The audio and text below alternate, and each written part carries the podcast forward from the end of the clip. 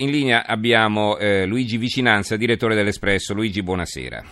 Buonasera a chi ci ascolta. Allora, la copertina dell'Espresso è insomma un, eh, un neonato, un bambino eh, con eh, davanti a sé invece dei giocattoli, una pistola, dei soldi, delle pallottole.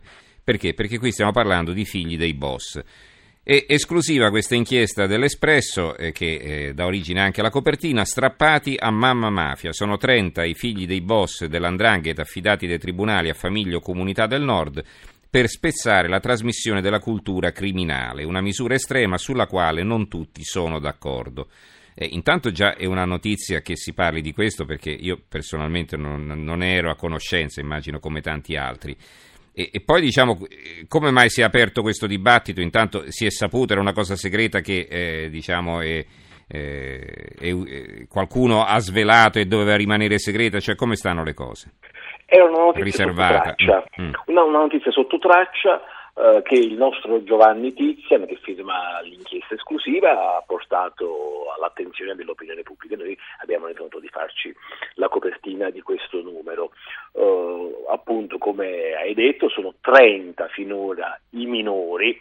Uh, voglio chiarire, il più piccolo di questi minori ha 12 anni, gli altri si avvicinano alla maggiore età, uh, per cui più che infanti, più che bebè sono ragazzini, adolescenti, in un'età delicata, delicatissima, eh, 30 eh, figli di boss eh, che sono stati sottratti alle loro rispettive famiglie affidati dal Tribunale dei minori a centri di assistenza.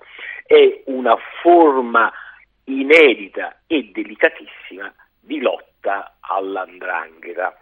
Perché? Perché si ritiene che il nucleo principale eh, dell'andrangheta, delle organizzazioni eh, mafiose della Calabria, le indrine, eh, sia proprio purtroppo nella famiglia. Mm-hmm. Ma e quindi diciamo però eh, sono sorte, si è aperto anche un dibattito su questo fatto, insomma c'è chi, chi ritiene la misura estrema ed esagerata, forse sì, Angelo, pare... Mm. sì, la nostra Angela Codacci Pisanelli poi servizio uh, ha sentito esperti, altri magistrati dei minori, uh, psicologi infantili.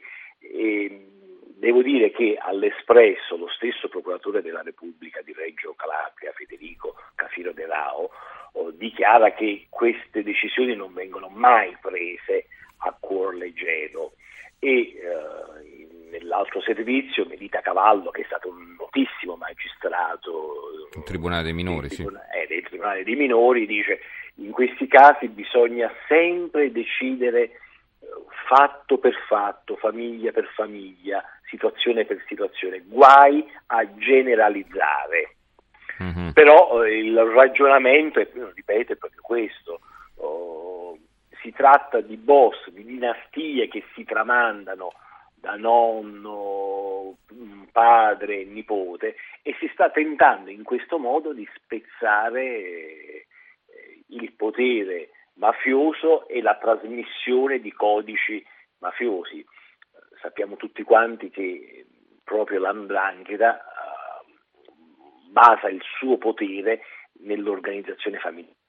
È uno dei motivi per cui ci sono pochi pentiti e poche possibilità di, mm-hmm diciamo, di, di sapere eh, segre, i segreti di queste certo. potentissime organizzazioni. Organizzazione completamente chiusa e impermeabile, insomma, salvo esatto. qualche eccezione. Eh, salvo poi, eh, qualche eccezione, sì. Che sì. poi eh, così viene punita, eh, perché sappiamo quante esatto, persone poi vengono uccise. Esatto, eh, esatto raccontiamo nel tanti casi. Tizian esatto, t- casi di questo, di questo, tipo qua. In genere ci sono state, in alcuni casi sono state delle mamme che hanno mm-hmm. provato a salvare i loro figli da un destino in qualche modo segnato, però con situazioni di grande, mm-hmm. di grande difficoltà. Allora, eh, quali altre eh, inchieste o quali altri servizi ci vuoi segnalare su questo numero? Su questo numero noi continuiamo ancora su un argomento che già abbiamo trattato la scorsa settimana è la questione delle fondazioni dei politici. Sì. Uh, sono le um, organizzazioni che fanno capo a notabili locali o a leader nazionali che nel momento in cui i partiti si stanno dissolvendo o comunque stanno sempre più perdendo la loro capacità organizzativa, sono, uh, le fondazioni sono un luogo di, di, organizzazione politica, di dibattiti, ma innanzitutto di raccolta di finanziamenti e poiché non hanno nessuna normativa possono raccogliere finanziamenti senza dar conto di nulla e di nessuno. Uh-huh. Noi continuiamo a raccontare una serie, una serie di, di, storie interessanti e io voglio segnalare però uh, che dopo la copertina della scorsa settimana uh, il, il, referente di una di queste fondazioni, Magna Carta, che fa capo a Gaetano Quagliariello, che è stato anche ministro, ex Forza Italia, poi NCD, adesso in una, diciamo, in una funzione indipendente. Mm-hmm. Uh, beh, Gaetano Quagliariello ha scritto all'Espresso per dire che uh, con Magna Carta stanno lavorando per una proposta di legge per regolamentare uh, la vita delle fondazioni e innanzitutto per rendere trasparente il meccanismo dei finanziamenti. Mm-hmm. Bene, poi? E poi dopo un sorriso, certo. un sorriso e naturalmente non possiamo non parlare anche sull'Espresso dello straordinario successo uh, del film di Checco Zalone. Lo facciamo però in, uh, lo facciamo alla nostra maniera, la maniera dell'Espresso, abbiamo in qualche modo costretto, dico, lo metto tra virgolette, abbiamo costretto Ilvo Diamanti, che è uno tra i più noti sociologi e politologi italiani, lo abbiamo costretto ad andare a vedere per noi il film e raccontarlo.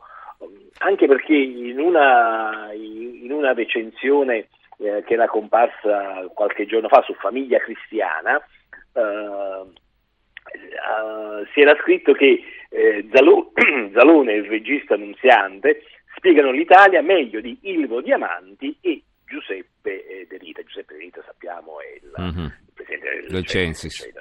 Allora abbiamo colto questa provocazione e ha detto, beh, allora vai a vedere eh, questo film che mh, mm, spiega l'Italia meglio di come fate voi mm-hmm. Tra virgolette professori e poi ci dice cosa ne pensate. Esatto ci, ci, dice che cosa, che cosa, ne pensi. Naturalmente è un pezzo molto, molto gustoso. Lui dice che è una bella fotografia dell'Italia eh, come sappiamo la trama ruota intorno al posto fisso mm-hmm. eccetera e, che Cozzalone che va persino nei ghiacci del Polo Nord pur di non rinunciare al posto fisso, dice è una bella fotografia dell'Italia, però parla di un'Italia di una certa generazione, perché i giovani, i giovanissimi, la fascia tra i 20 e i 30 anni, il posto fisso nel bene o nel male, lo ha eliminato dal proprio ricordo. Anche perché non c'è, quindi... Bravo, esatto, non, non c'è più. Uh-uh. Dunque, dunque, questo film, uh-uh. più che parlare del presente del futuro, parla, mm-hmm. diciamo... Descrive bene il passato. Mm. Il passato, mm. questo è un po' il ragionamento. Va bene. Allora, eh, l'Espresso eh, in edicola fra qualche ora, strappati a Mamma Mafia, un, interv- un, servizio esclusivo, sono 30 i figli dei boss dell'Andrangheta affidati a, dai tribunali a famiglie o comunità del nord per spezzare la trasmissione della cultura criminale, una misura estrema sulla quale non tutti sono d'accordo. Ci ha presentato questo numero dell'Espresso il direttore Luigi Vicinanza. Grazie Vicinanza e buonanotte. Grazie a voi e buonanotte.